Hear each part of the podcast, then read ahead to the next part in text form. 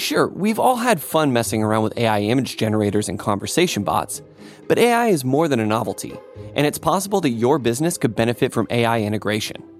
SAP Business AI can help your business innovate, whether it's supply chain, finance, human resources, sales and marketing, even a generative AI copilot. SAP Business AI can offer the solutions you've only dreamt of. Revolutionary technology, real world results. That's SAP Business AI. Learn more at sap.com/ai. Support for this show comes from Atlassian. Atlassian software like Jira, Confluence, and Loom help power global collaboration for all teams so they can accomplish everything that's impossible alone. Because individually, we're great, but together, we're so much better. Learn how to unleash the potential of your team at Atlassian.com. That's A T L A S S I A N.com. Atlassian.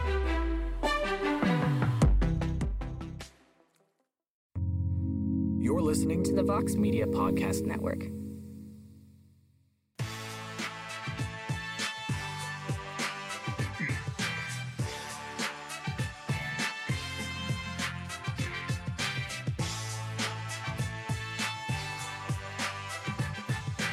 All right, everybody, you're hearing the victory horns. And while most people think the victory horn should have been for Kai Kara-France, they're not for Kai Kara-France. Amir Albazi picks up the biggest win of his career via split decision. And after a week off from UFC events, we got some controversy in the first main event back at the Apex as we welcome you to the UFC Vegas 74 live post-fight show here at MMAfighting.com. Thank you for joining us. Clearly a lot to talk about this main event. I am Mike Heck, and joining me, and by the way, let's all wish this man a happy four-year anniversary with MMAfighting.com. The great Damon Martin, the host of Fighter versus Writer, actually the co-host along with the great Matt Brown. Damon, how are you, sir? I am fantastic. I'm happy to be here for a post show.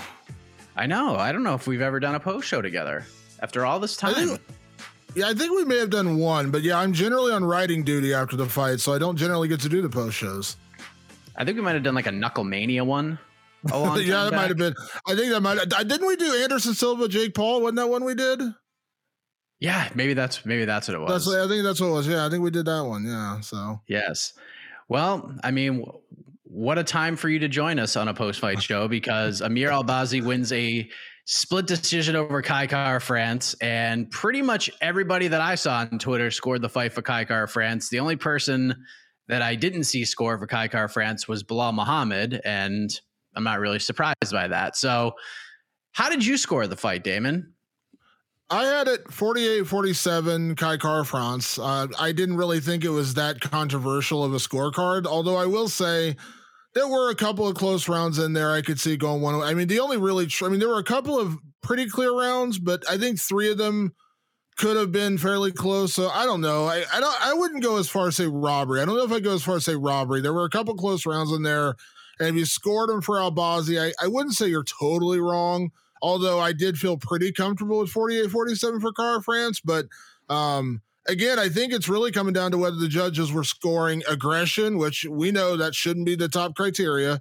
Uh, aggression and Albazi was the one throwing the power punches versus Kara-France throwing a lot of the volume punches. Uh, again, I'm not saying it's right or wrong. I'm just saying, like in my head, that's why I think the judges scored it the way they did. So I had a 48-47 Kai Kara-France as well. I was fully expecting. I, I I'm I'm the one that's tweeting out the results. So I had written Kai Kara-France defeats Amir Albazi via unanimous decision, and I was just waiting for the cards. I thought we were going to get like a couple 48-47s, maybe a 49-46 for Kai Kara-France because I was wondering, well, maybe a judge gave Kara-France the first round. And then to me, if that's the case, then that would be a 49 46 for Kai Kara-France, the way I had scored the fight. But not the case, however, and I was very surprised to to see Amir Albazi win the fight. I don't know if I'm ready to say robbery either. I'm teetering over there though. Like I I'm leaning there, but I'm not quite there. So I'm probably in the same boat as you. I believe Casey has the scorecards because I would love to see what this looks like. All right, so there's the cards. Uh two of the judges gave Kai Kara-France the first round. I thought Kai Kara-France clearly won the second round. All three judges gave round two to Amir Albazi, which I find kind of surprising. I thought it was a clear third round for Albazi. That was the the near submission attempt. I thought he had a submission on Kai Kara-France. Car France was able to escape it, got some momentum heading into the fourth. I thought it was a clear fourth round for Kai Kara-France. Chris Lee gave the fourth round to Amir Albazi, which I just don't know what world you can give round four to Amir. Amir. And round five, to me, was a clear Kai Kara-France round. So, what do you think of the cards now that you see them, Damon? Just two and four just seems like to me that those are four, especially. But I, I felt pretty comfortable coming out of round two that Kai Kara-France won that round. I feel like Mike Bell is the one who who had it pretty much the exact same way I had it, and I think that's probably the way you had it as well, Mike. Am I guessing that's right? So I gave one to Albazi, I gave two to Kara-France, and then I gave three to Albazi, and I gave four and five to Kara-France. But one was okay. the one I was like, well, maybe they gave it to Kara-France because it was a very close round, so it could be 49-46, but I had it 48-47. I gave Albazi round one. Yeah, it's it's it's hard to say because there's a couple of those. This is see, it's when you get when you hear the scorecard, you're 48 47. And and again, I'm I'm standing by the fact that there were a couple of really close rounds in there, and you know, it was a close fight. But when you see 48 47, you're like, okay, well, that, that makes sense. It's, it's, you know, that's pretty much what I had it. And then you look at the scoring round by round, and that's always where you start shaking your head because you're like, okay, the fourth and the fifth seemed pretty clear for Kara-France to me. Those were, you know, just as much as the third round. It was the first two that were a little bit closer, I guess. Round five, round four, and round five. To me, we're I, I I don't have I don't have an issue. I mean, to me, Kara-France won those rounds. I mean, just uh, round three was clearly the most dominant round, where Albazi had the back and nearly got the choke and everything. But yeah, that's kind of again, that's where you start shaking your head and you start seeing the individual round scoring, and you're like, hold on now, like 48 47 makes sense. But when how how did you score certain like that would be like the third round going to Kara-France? You're like, how in the world would you give that round to Kara-France? Same kind of thing here, where it's like four and five, where it's one and two to me were the the toughest rounds to score. Now that I'm remembering and looking at the scoring, round three was pretty clear, and rounds four and five to me were fairly clear now that I'm trying to think about it. So yeah, I, I the, the, the score that's always what gets me riled up because I start looking at the individual rounds. I'm like, oh, you guys did good. 48-47 makes sense. And then I see how you scored at 48-47. I'm like, no, you screwed up again. It was like I'm trying to like remember a fight where I kind of felt the same way. Um Paddy Pimblett, Jared Gordon may not be like the best example, but like the more I went back and watched that fight, the more I was like, eh, maybe you could give it to Paddy. But then just the way they one judge scored the third round for Paddy when even Paddy was like, I took that round off. I didn't even try. and judge uh, someone still scored that round for Paddy. I'm like, eh, that doesn't seem right. But yeah, I, I mean, I'm I'm not on team robbery, but if it's between like team fair and team robbery, like I ain't Switzerland. I'm probably on the border of robbery, but I just haven't gone over the over the state lines yet. If that makes sense. I'm not. I'm not on. I'm not ready to call it a robbery because again, I think it was a very close fight. What I have an issue with is how it got scored. As I said, that I have a bigger issue with that than the actual result because when you're telling me that the reason i mean again uh, what was the fight that happened uh, oh it was uh, aljamain sterling and henry cejudo like you know the one round that was clearly for henry cejudo That's a great example and, and and Aljamain Sterling got it. Now, I think the right guy won. I think Aljamain Sterling won that fight. I had him winning four rounds to one. I would have been. I think that would have been to me in my mind a much bigger robbery based upon the round scoring to give it to Henry But it's only because that one judge screwed up the fifth round that Aljamain actually got the win, which again is remarkably stupid. But again, that's just how scoring goes. So again, here I don't think it's a robbery. I would lean closer to the you know, just close fight and and you know, give it either you know going either way on, on the way to scorecards. But then when you actually break down the scorecards, that's where the issues arise again. That's where you're like, how in the world do you give four four or five to Amir Albazi? It's just again, this is I, it just boggles the mind. And I, and I truly, Mike, I truly do believe I was I was writing my recap for the fight, and I pretty much had it like you said on the results. I pretty much had pretty much had it written for Car, Kai Kara-France based on the last couple rounds. I'm telling you right now, the judges will never speak about this, so we'll never actually get to hear their side of things. But I guarantee you, it was Albazi marching forward, throwing the big power punches, and going for takedowns to win in the fight. Now, we all know based on the scoring criteria, thank you, Laura Sanko, for pointing that out a couple times during this event. That's not actually the case. But if I was like going to talk to these guys and they were going to justify their scores, I guarantee you that's what they would say made the difference for them. I'm looking at MMA decisions. Not that this is the the be all end all, but let's see. 1, 2, 3, 4, 5, 10, 15, 19 of 21 media members scored it for Kai Kara France, 10 of which, which is more than the others, 10 scored at 49 46 Kara France, 9 scored at 48 47 Kai Kara France, and Bloody Elbow and I mean, you can just go look it up. I'll, so I'll say the names. Paul Fontaine from the Wrestling Observer both scored it for Amir Albazi. So a couple people did see it for Amir. I just don't really know how you got there, especially going round by round. But there you go. So I mean, we could talk about scoring and all this all we want, but Amir Albazi gets on the microphone, Damon, and says, it's my title shot now. Brandon Moreno and Alexandre Pantoja are getting ready to fight at UFC 290 on July 8th, International Fight Week. And he says, I demand the winner. It's my shot. Let's do it in Abu Dhabi. Does he have a case here, or is he just kind of waiting for Brandon Royval to get his shot first? And he's probably going to have to fight at least one more time before he gets, before he sniffs a title shot.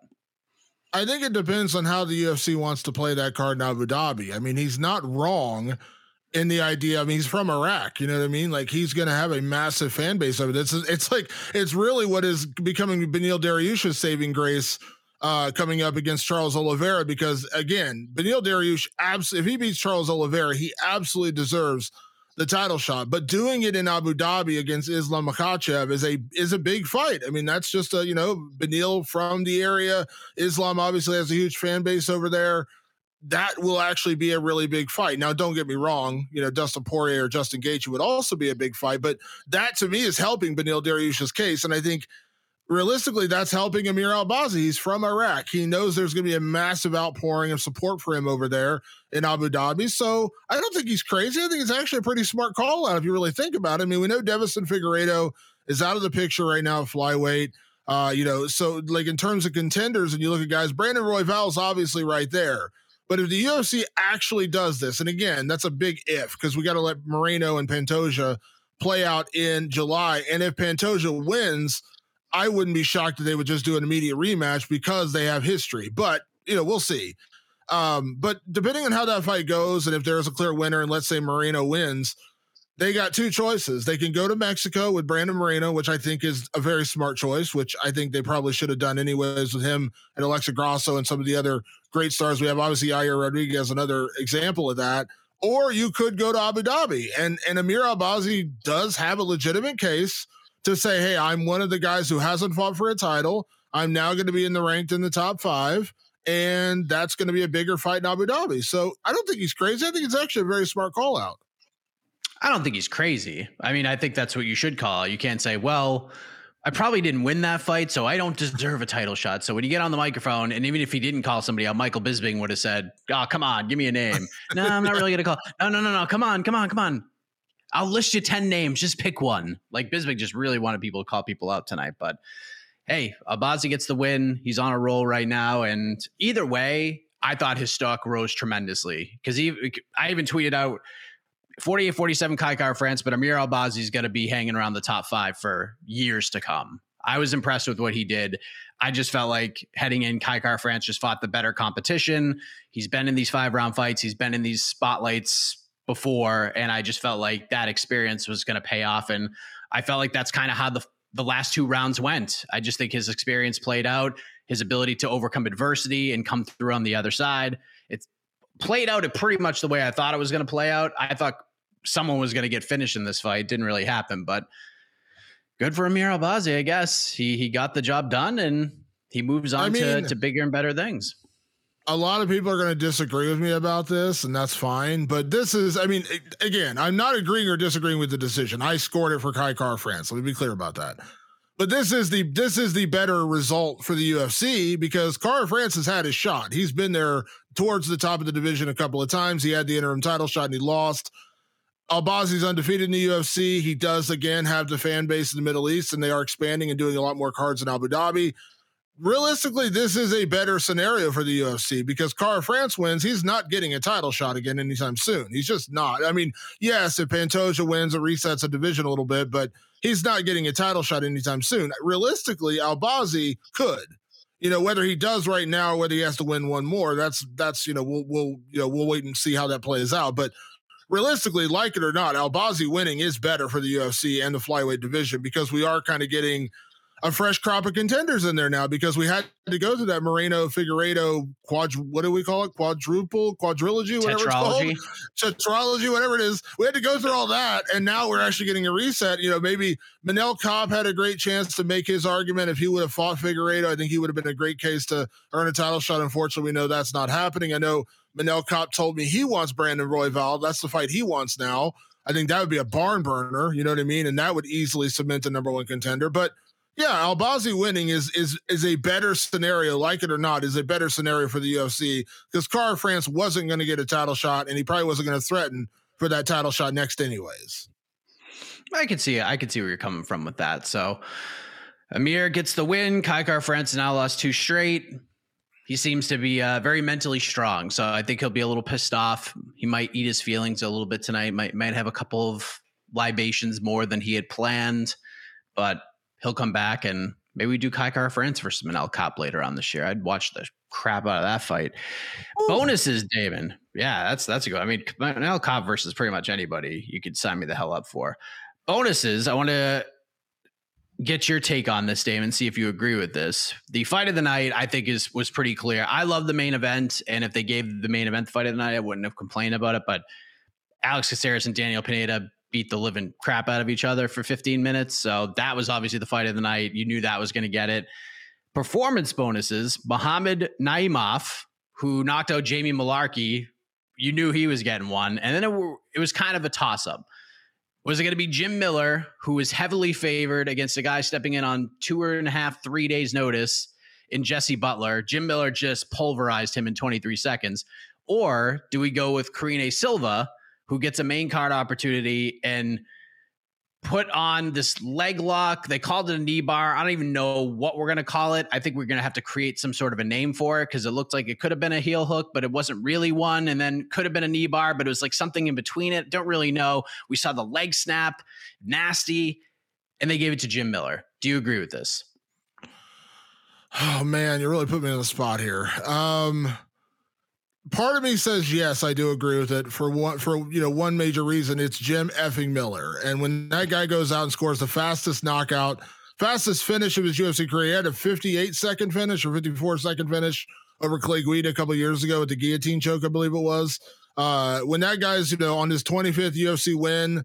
And he scores a 23 second knockout over a late replacement. Listen, I understand Jesse Butler you know, two days notice. Was he really fit to be in there? Was he really worthy of a Jim Miller? Probably not. But you know, come in there, so you know, go big or go home, and he certainly is going home with a with a knockout loss on his record. So part of me's like, man, give that guy a bonus. Give Jim Miller a bonus. He absolutely deserves it, and I'll stand by that because I love Jim Miller, and I think that guy's just getting extra fifty thousand dollars every time he wins. I don't care what he does. That being said, Karine Silva, man, that was one of the nastiest leg lock submissions, and I think it kind of bums me out sometimes that the prelim fighters kind of get overlooked. It seems like a little bit, and and I know the prelims and main cards on these on these apex cards all blend together anyways. So, you know, does it really matter whether you're on the prelims or the main card? But it does feel like the main card does get a little bit more consideration with bonuses. And listen, it is Jim effing Miller. I mean, the guy's a legend, and for him to go out there and score a 23 second knockout, it was a it was a nasty knockout. It wasn't just like he took him down and landed some ground and pound, or he clipped him and caught him and he went down. He flattened that dude, folded him in half. Uh yeah, I mean, I don't have a problem with them giving it to Jim Miller, but I really, really, I really wish this is one of those scenarios where Dana White would pull out the checkbook and say, "Here, Karine Silva, you get 50k as well." Yeah, I think he's speaking with the media right now, so I'm sure somebody probably asked him about that, and I'm sure he's probably gonna say that he's gonna take care of her because how can you not? That was one of the nastiest submissions you'll ever see. Uh, yeah, that that made 23 seconds. I kind of figured Jim was going to get the bonus over Karine. That we said that I, I was talking to Casey about this before we went on, and I was like 23 seconds, and the way he knocked him out, it's going to be hard not to give him a bonus. Caceres Daniel Pineda was clear cut fight of the night. Tim Elliott gets a nice win over Victor Altamirano. That man needed something good to happen in his life, and He went out there and put on a hellacious pace and got the win. Mentioned Karine Silva. Elizeu Zaleski gets a splitty over Abubakar Nurmagomedov. Some people weren't really happy with that decision either. Daniel Santos kicked Johnny Munoz in the balls real hard twice and got a unanimous decision despite getting a point taken away. Don'Tale Mayes knocks out former heavyweight champion Andrei Arlovsky. John Castaneda and Muin Gafurov had a pretty damn good fight. That was a good one, Damon. We were we were like tweeting back and forth. We're like, oh man, we got the Naimov knockout. The momentum is starting to shift a little bit after that, and then we're what and then Castaneda and, and Gafurov put on a hell of a fight, and I feel like they, those two guys deserve a little bit of shine tonight. Yeah, that was a good one as well. That was a really fun fight. There were a couple good ones. Like I said, there were a couple early fights that really did have uh, kind of show stealing potential. And then, you know, of course, Caceres and Pineda come out there, and it's like I, I said, like next week's card, UFC 289. Like you're already you're already behind an eight ball because you got Dan Ige fighting Nate Landwehr on the main card. Like if you're anywhere else trying to get a fight of the night, on next week's card, you're kind of like, damn it, I got to go against these guys. And that's kind of what you looked at with Caceres and Pineda. You're like, we really have to steal the show if we're going to take the bonus away from these guys. Yeah, that was a great fight. Elise Reed gets a win over Jinh Yu Frey. We'll see what happens with Jin. Uh, I think both women were probably fighting for their jobs, but we'll see what happens. Damon Blackshear gets a nice finish. Leon Lacerda just really wanted to get that leg locked up and Damon Blackshear is like, nah, dude, I can defend this. So I'm just going to punch you in the face a million times so the referee stops the fight. And Philippe Lins remains undefeated as a UFC light heavyweight, defeats Maxim Grishin in a fight where probably, which is good for Philippe. He gets the, uh, you know, gets the the win bonus, but probably not a fight we're going to go back and, and watch again. So that, that was is a, Mike Mike Heck. That is the last time you will ever mention Felipe Lins versus Maxim Grishin. Be honest, you will never utter those two words again in the same sentence after tonight. Unless like we break Philippe's next fight, we have to say like in his most recent appearance, he defeated Maxim Grishin.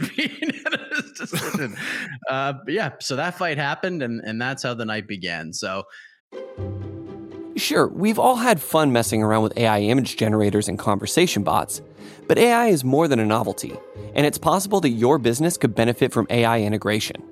SAP Business AI can help your business innovate, whether it's supply chain, finance, human resources, sales and marketing, even a generative AI copilot.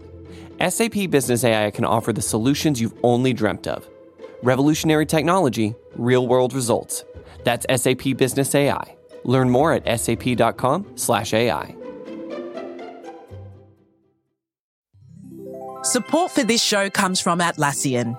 Atlassian software like Jira, Confluence, and Loom help power global collaboration for all teams so they can accomplish everything that's impossible alone.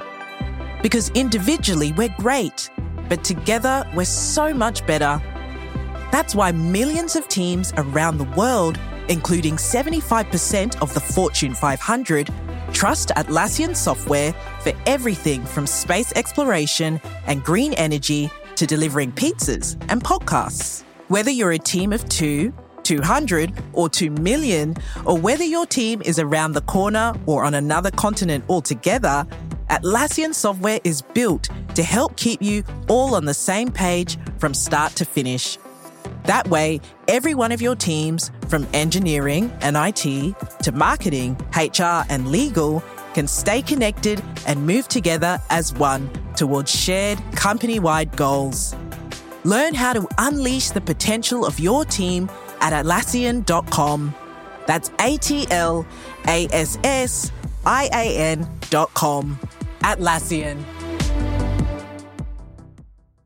Let's bring in Casey. I'm sure the the peeps have a have a lot to say. I'm, I'm sure most of them are are just really pissed off at the judges yeah. right now and just yelling robbery and all of that. And I gotta say, if if you're a fan, I'm I ain't here to blame you. If if that's how you feel, I'm not here to fight with you on that. Um, I gave where I'm at.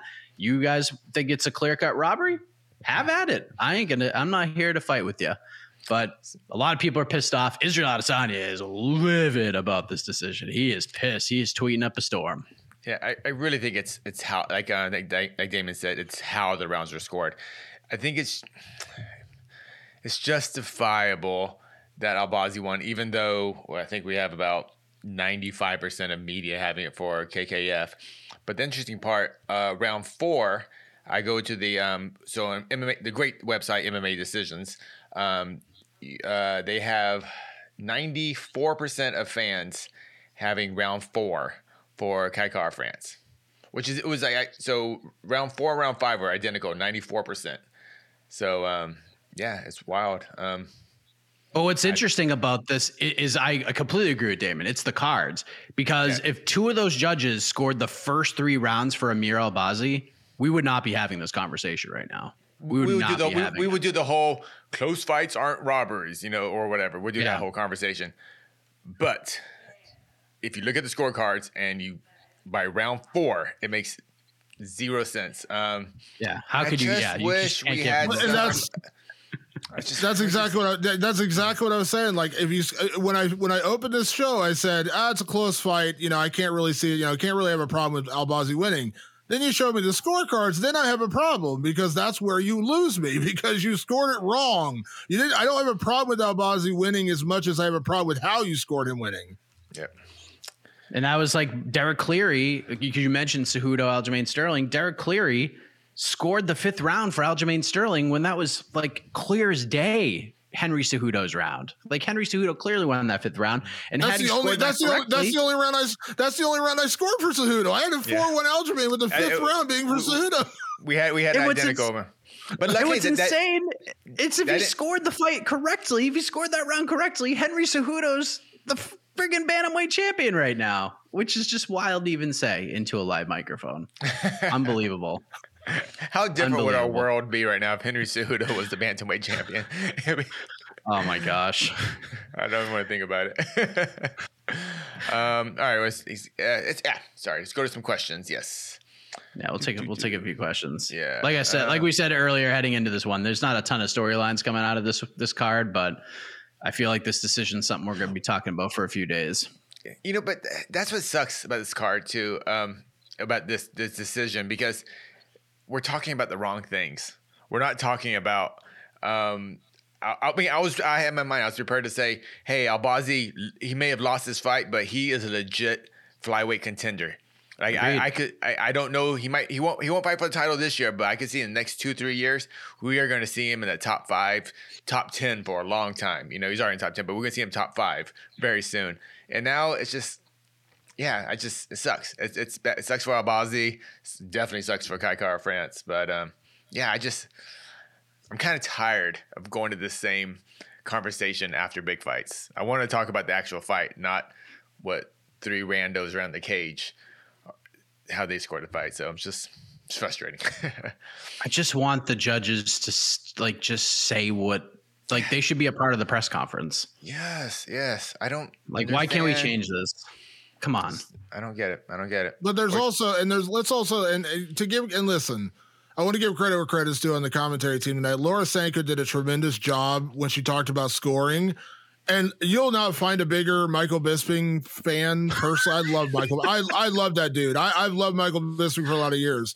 But sometimes when he talks about scoring, I'm like scratching my head. Like I, I seriously want to text him after the fight, be like, dude, like, do you not like know? Like, because he actually at one point he's like, he had a problem with them not scoring defend. Like he, it, it wasn't saying it's. He was basically saying it's wrong that they don't score defending takedowns. And I'm just like, Mike, what are you doing here? You're killing me here with some of this commentary on the scoring. I love you, man, but come on. Sanko was great tonight. She was fantastic. Laura Sanko is so good in the color commentary booth. Um, that's that's all. She's just she's wonderful. She, I do. I, I can actually. I I literally I, I learn things when Laura Sanko is talking about the fights. I go, oh, okay. It's I just she's great, and I just really hope the UFC starts giving her bigger cards, bigger fight nights, pay per views. Um, I just hope that's the direction they're going because uh, she's a great uh, asset to the UFC. My only, my only, and I, I don't understand. Like Laura is so good, and they should put her on more cards. And I don't mean that they should take away cards from guys like Paul Felder, Michael Bisping, Daniel Cormier, who are all tremendous. I like all those guys. So I'm not saying take away cards from them to give to her, but they like I think she would have been great for next week's pay per view. I think that would have been tremendous for her first pay per view. I mean, again, Women you got to ease yeah, it. yeah, it's- it's Ease work- him, it ease him in, ease him into it a little bit. It's not the biggest card. Let's be honest. You know, it's not the biggest pay per view. Women headlining would have been cool with that. And also, you avoid the one, the only issue I had tonight was her calling Tim Elliott's fight. That's her Tim. That's her teammate, and it's not Laura Sanko, by the way. I have the same issue when it's Daniel Cormier. I have the same issue when it's Paul Felder. I hate when they put the commentators on when they have clear, you know, kind of conflicts of interest. And th- again, I think she did as good of a job she could do, but it's still a conflict when you're calling your freaking teammates fights. the one thing I will give uh Laura first of all she did a great job co- commentating that fight, but she uh I don't know if she said I'm biased, but she she she told the she told the audience many times I trained with him. I've seen him train. You know, it wasn't like she was just kind of saying stuff about him. So I I felt the audience at least because we know, but I don't I don't think the audience for the most part knew that you know they they were in the same gym for years. So uh yeah, Yeah. uh, and it's not. A, it's and, but as I said, I thought she navigated it pretty well. But I'm I'm saying like across the board. Oh, yeah, in general, just don't yeah, just general. don't do it. Just don't like you could have put her on UFC 289 and put you know Felder or somebody else this week. Let her do 289. I think that would have been a tremendous card for her to call pay per view, and then you avoid this conflict. Like she- I thought she did a, as good of a job as she could, but I'd say the same thing when. You know, when Daniel Cormier is calling Khabib's fights, or or if he was calling, you know, whoever. Like, I don't, I don't like it when they put those guys in that situation. Agreed. Agreed. It's just unnecessary, and it just. Luckily, I think with uh, Tim winning, it it wasn't like there was nothing controversial in the fight really to kind of make it weird. But uh, yeah, in general, I don't know why the UFC does it. But do the questions. Uh, oops, I'm sorry, blow this up. Too small. Uh, does the UFC need to keep doing Cards of the Apex? I think Cards of the Apex hurt the fighters. Look at tonight; people are pissed that Amir is five and zero in the UFC. I mean, what would it have been worse if he got booed out of the building? Like when he was giving his post-fight speech? I, I don't know. Like it's not going away. Everybody. Yeah. I, I, would- like this fight's just not selling tickets. You know what I mean? Like just look at some of these fight night cards. They're Yeah, not uh, selling tickets. You say you say booed out of the building. If they sold tickets to this, there would have been nine people booing him out of the building because no one's buying tickets to this card. Let's be honest. I mean, I'm not I'm not insulting. I'm saying like this is not a card you're going to be able to sell twenty thousand or ten thousand tickets to or nine thousand tickets. But you know or- what? You don't need to put in a basketball arena. I go to lots of um, boxing events for Showtime, Showtime Boxing, and they'll have it in venues for like 5,000 people, 6,000 people. You don't have to do 20,000, 15,000 seat arenas. Do a 6,000 seat arena. And I think, you know, like like the UFC did the, the you used to do the palms, you know, things like that. I don't understand. Well, then just a couple weeks The ago. Or- where do they have um, Merab and Jan? They Yeah, had just- that in Yeah, because they had a move. That was in they, they Vegas. did power slap because in the power Apex. slap. Yeah. Ugh, yeah. Yeah, and that was great. yeah. And, and think how much it changed. Like I, I, I, I talked about, we talked about this internally a little bit, but like, imagine if Pineda Caceres was in just a crowd. It doesn't have to be thirty thousand people, ten thousand people, just five thousand people. That fight has a completely different feel. You know, um, I just. It just sucks. I don't know. I don't know. I, I know why the UFC does it. I'm just bummed they do do it. I'm bummed they do that now, just because I, I feel like they're being lazy. I think I think these these Apex cards are not going away. They're just they're not. not. It's too it's too it's too cheap and too cost effective for the UFC to continue doing this. They just said Brendan Fitzgerald said in the broadcast they're going to do the next four months. Every Saturday night there's a UFC event, and I'd imagine at least a third of those are going to be at the Apex. Because again, I, I listen. I'm not. I swear to you, I'm not trying to. I, I like the. I like that some of these. Like I love that we got Kai Kara-France and Amir Albazi as the main event. I'm glad these guys got the opportunity. Now they got the opportunity because another main event fell off. The uh, Jack Hermansson fight fell off. Not that Brendan Allen and Jack Hermansson was the biggest fight in the world, but this was not originally a main event. And even that one would have been a tough sell. Sean Strickland and what is it? Albus Magomedov, Albus Dumbledore, whoever he's fighting from Harry Potter, whatever that guy's name is. Uh, that one, you know, Marvin Vettori and Jared Cannonier. I like that fight, but let's be honest, are people going to plunk down 100 $200 for tickets to see that? I'm going to guess no. So that's why they put them in the Apex. Lower the and that's why it's prices. it- that's why, yeah. But and then then the UFC will say production cost to travel to bring the octagon to you know to you know Podunk whatever city across the U.S. whatever. They're not going away. Do I agree? Do I wish they would go away? Absolutely. I'm 100 percent on board with with the reader here, but I'm just saying like they're not going away. No, not a chance. Not with how many cards they have to put on Yeah, it's just and I on a I- month. Like, yeah, four months is just insanity. Like, that's wild. yeah. Think about sorry. Look at this question about Bruce Leroy. If you want to read that, Uh, should Bruce Leroy be in front of fans? He has won seven of eight and did his streak in the Streak. Apex. yeah. All of his, I Um, guess, his last week. That's Yeah. two back to back fight bonus. He had a knockout of the night against uh, Erosa, and then a fight of the night tonight. All of them were in front of dozens, a dozen, not even dozens, a dozen people. Um, I, I feel bad for Bruce Leroy. I'm not saying I don't think the guy is going to be break the top ten or fight for a belt, but he deserves better. That's all. And um, Yeah. I, I just yeah, But at the same, like, and to to back to to Damon's point about ticket sales, like I'm looking at Ticketmaster right now for the Jacksonville card. There are a lot of tickets available for that card, and that is coming up in three weeks.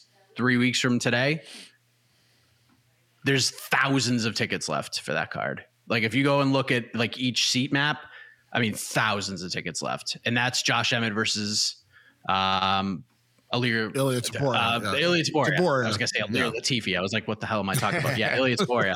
Great fight, but is that a like a Jacksonville ten? Is that a twelve thousand seat arena main event? I don't know.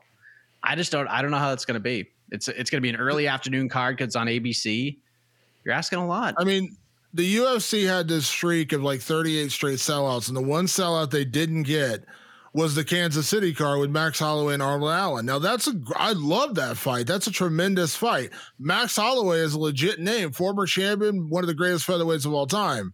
But again, even that eh, didn't sell out because people just probably weren't like willing to plunk down money for a ticket for that. And you're running the same thing with. That's why I say the Apex cards are never going away because they don't want to risk putting Marvin Vettori and Jared Cannonier out there and in a even a even a 8,000 seat arena and it sells 2,000 tickets. They don't want that visual. They don't want the visual of looking out in the crowd and there's 5,000 open seats. They don't want to do that. They want to try to put on shows where they can fill the arena, get as close to a sellout as possible. So I feel bad for Alex Caceres that he's been on this run because he's one of those dudes who always puts on entertaining fights. He's always exciting. How he lost to Kron Gracie, I'll never understand.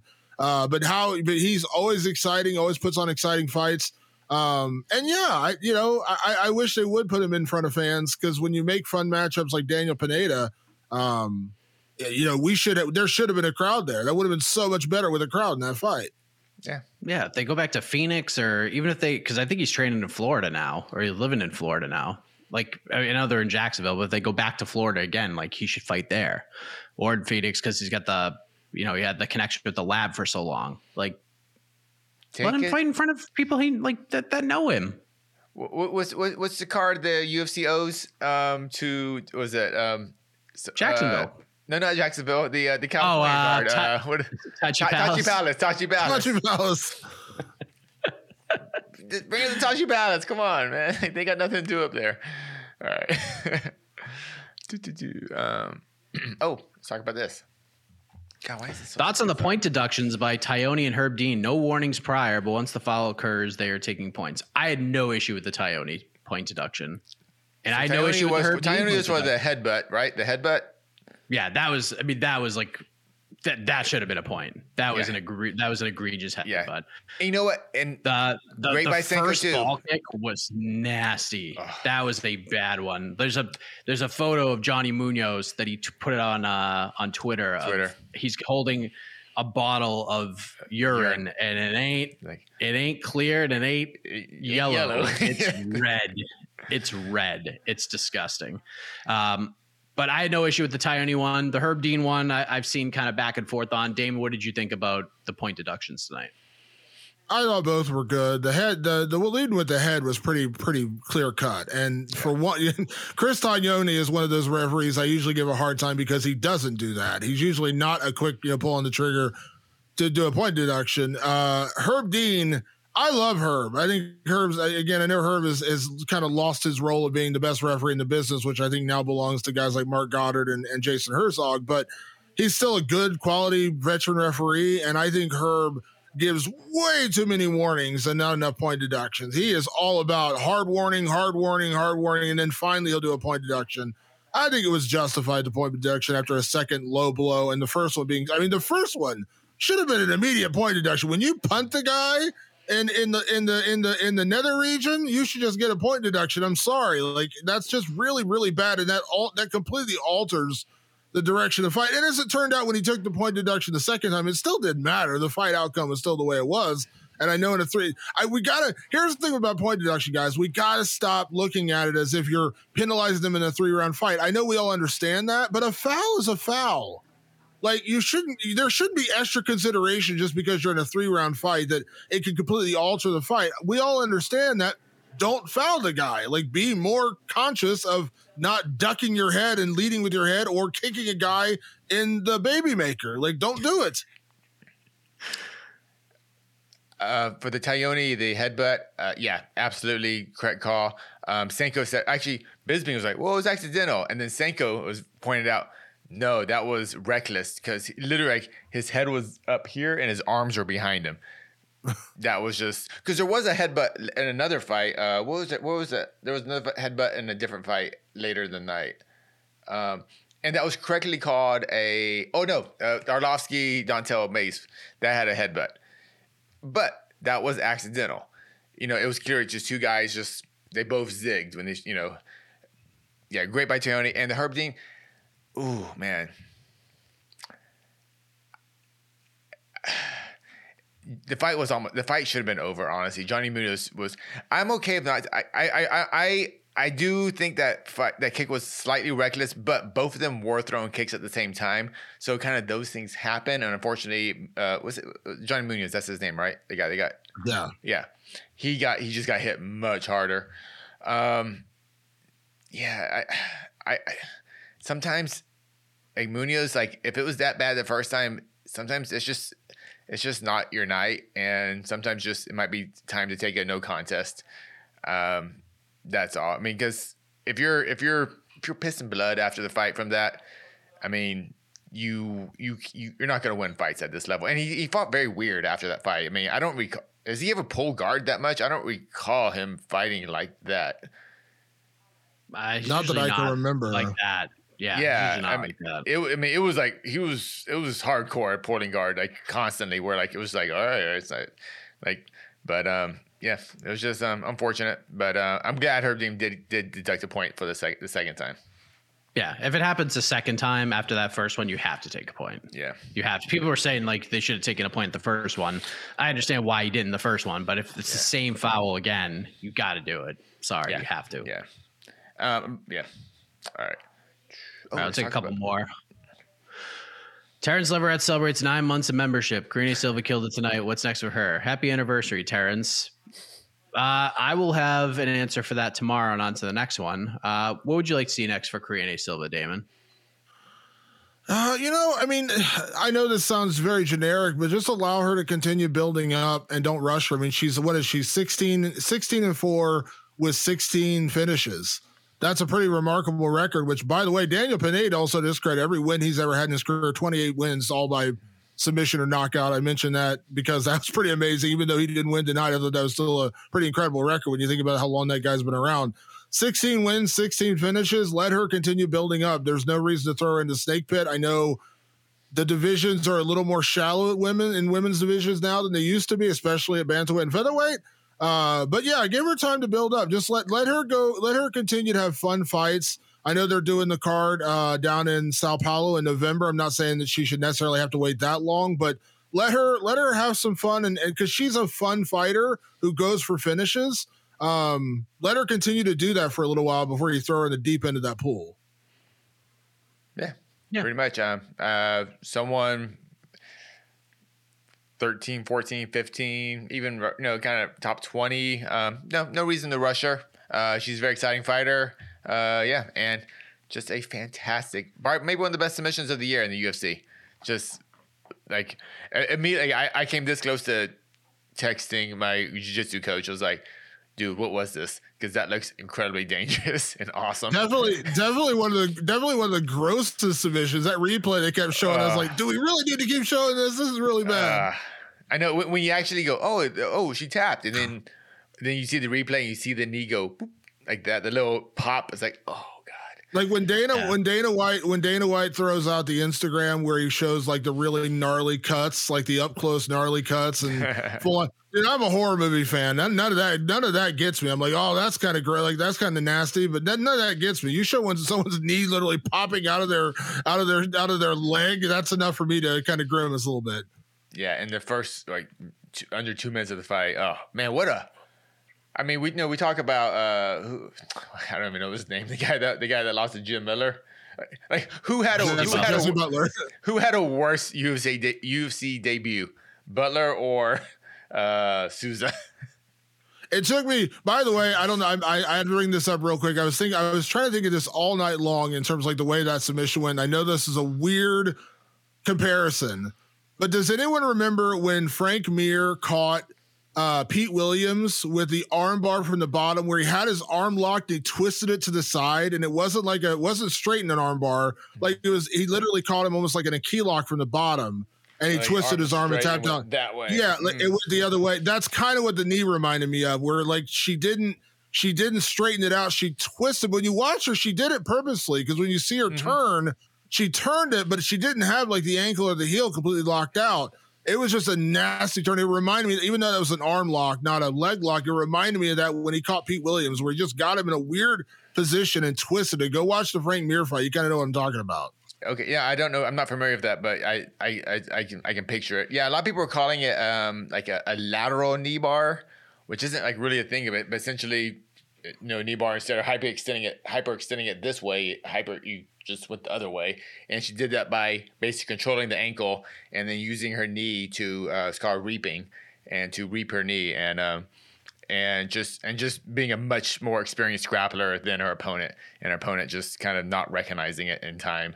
And you, I mean, when I say in time, you literally only have like a second and a half, but that's that's all. No, it's not very much time. So let's just uh, call it the let's just call it the Reaper. That's just a badass name fine. Yeah, that Reaper. Yeah, that was the Reaper. We'll do Uh, that. Uh, my first thought for Karina still before we move on was Antonia Shevchenko. That was the first name I had in my mind, but then I realized that like Antonia Shevchenko doesn't appear like she's fighting anytime soon because she's like flying airplanes and shit and like loving life, like flying airplanes. So it doesn't seem like she's in any rush to come back to fight. So Karina, so so we'll see. I have an idea. I, I think I have the right fight, but Maybe like not like, too we- high, not is, too it- low. is Andrea Lee like? Is that like at that top? I was thinking bottom Andrea Lee top- too. I was Yeah, actually like I was that. about to say Andrea Lee. That that Yeah, That's she not a just, bad- she just that's not a lost, bad one. she lost to Maycee Barber. Like that's kind of like where she's at that bottom of that top fifteen, like around that level, maybe. I'm going a little bit lower than that. I'm going outside of the top 15, but not by much. Not by much. Yeah, that's kind. Of, that's kind of what I'm thinking. Though, is like in that range, like not quite there, but you know, don't rush her. Is what I'm getting at. Don't Yeah. rush her. There's no reason to do that. But but you know but but coming at uh, Mike when we were talking uh, um, the fan Q and A before we're like what fighter on this card outside the main event are we looking at no you know what they could be fighting for a title in a few years and I think you were I think you nailed it when you said Karina Silva um Queen Silva um yeah she of all the fighters on the card yeah she looks very legit so yeah, she I- was I on the main card for a reason. She was on the main card for a reason. I didn't think the UFC was like, "Hey, let's put her on the main card. She might, she's gonna break her opponent's leg." um, but I think they expected her to go in there and do something impressive and get her out of there early, and that's exactly what she did. So, yeah, good performance. Are we good, I think or do we have anything? I Yeah, think we're good. Yeah I, I uh, people, I know you're upset. I know you're upset. But if you're a newer fan, just deal like th- this is just gonna be. If this is the first one of these decisions you've seen, and you feel like this is the only time that's gonna happen, Oh, no. trust me when I tell you, it's not gonna be the only time it's gonna happen. In fact, it was Real- like the fourth, the third time it happened tonight. So Yeah. Real quick before we get out of here, can I throw out one idea I had? So I'm not on. I, I'm not on to the next one. The tremendous, tremendous show that you do with AK Lee. So I don't. I don't get to be on that show. But can I throw out a suggestion tonight? Jim Miller Absolutely. said. Jim Miller said, "I'm going to keep going. I want to stay busy, and I, I'd even be willing to go to welterweight." Let me just throw out the idea. He said I'd be willing to go to welterweight. Let me. I love legend fights. Jim Miller versus Matt Brown. Ooh. Welterweight, two legends, all-time knockout leader versus all-time win leader. How could you not sell that as like a legit like main event or co-main event somewhere? And I'm saying this as a guy who does a podcast with Matt Brown and a guy who absolutely adores Jim Miller. I love Jim Miller. So I'm kind of putting two of my favorites against each other. He said he'd go to welterweight. I like when the UFC matches up fun, like legend fights. Why not? That would be a fun legend fight. Or, you know, I'm just going to say it because I haven't decided yet. If Nick Diaz is going to fight again, I would not be opposed to seeing Jim Miller versus Nick Diaz. I wouldn't throw Nick Diaz in there with really anybody else. At 170 would be not, not bad. At 170. Yeah. At 170. I would I would watch that. But yeah, I like the Matt Brown idea too. Yeah. There's many ways yeah. you can go with this. Yeah, if Nick does come back, I can see that Jim Miller and Jim Miller versus Matt Brown does seem pretty cool too. Yeah, and, and that's who Jim Miller is right now. Like, don't don't give him those guys. Give him you know, give him fun fights, kind of like you know what, like like video game fights. Like, oh, we can mat, they, we can fight these guys. Cool, you know, like. Like I know, like listen, I know that you know that's he's going to be at a disadvantage. Matt's a lot bigger and all that, but come on, it'd be a fun like legends fight like that. If you're going to lose at welterweight, wouldn't you rather lose to a guy like Matt Brown versus like losing to some rando they throw you on the card with? Like that's the kind of fights, and that's the kind of fight Matt. That's the kind of fights Matt should have. That's the kind of fight Jim should have. Like they are that they're that era now where they like not to go back to our championship article, guys, but I did the Legends Championship. Like that's the kind of fight you do for a Legends Championship. Throw in Jim Miller and Matt Brown and let them throw down the all-time knockout winner against the all-time winner. Come on. Dude, Jim Miller versus Donald Cerrone International Fight Week was was cool. Like that was that was a nice thing. We got to see them fight each other. Cer- Jim Miller got a finish, and Cerrone retired, and it was like a nice moment. They they shared like a nice hug, and it was just like it was a very nostalgic fight, and like we didn't feel bad about it at all. Like even when Cerrone got finished, we weren't, we weren't like, oh man, like this is so bad to watch. We were like, hooray, this is fun. Even though we don't need Cerrone see, got we finished. Don't, we don't need to see either. Was that uh, 170? Cerrone Miller, or did Cerrone come? That was uh, it, that was International Fight Week last year. Did Cerrone come was it welterweight or was it welterweight? That was a welterweight. It was okay, welterweight. So, okay, so Jim Miller yeah. has already fought at welterweight before. Okay, I forgot. Yeah, okay, see, cool. there you go. Yeah, I just what I don't want, and I'm sorry to throw him under the bus here. What I don't want to see any of these guys fighting Ihor Potieria. I'm sorry, I don't want to see that. coming up, coming up in August, UFC Boston, Jim Miller versus Arman Tsarukyan. No, no, no, no, no, no, no. We're not doing that. We're not yeah, doing stop. that. Shut your mouth, Heck. Shut your mouth, Mike Heck. Do not do this. All right, let's get out of uh, here. please don't do that. All right, well, I know, and Jim Miller would take that fight in five he seconds would, too. Yeah, That's the kind of dude he is. Well, it is what it is, guys. I mean, we can't turn back time. We just we're gonna be talking about this for a few days, and hopefully things change a year or two from now. But for now, this is the sport that we love so much, and sometimes we have bad taste in our mouths, and that's kind of what happened tonight. But we have a pay per view next week.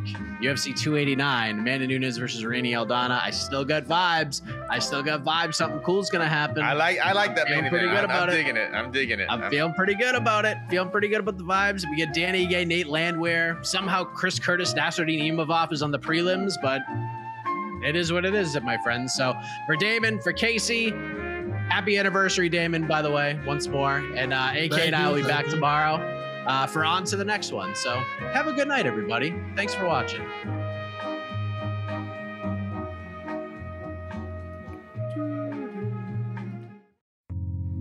You're listening to the Vox Media Podcast Network. Sure, we've all had fun messing around with AI image generators and conversation bots, but AI is more than a novelty, and it's possible that your business could benefit from AI integration. SAP Business AI can help your business innovate, whether it's supply chain, finance, human resources, sales and marketing, even a generative AI copilot. SAP Business AI can offer the solutions you've only dreamt of. Revolutionary technology, real world results. That's SAP Business AI. Learn more at sap.com/ai.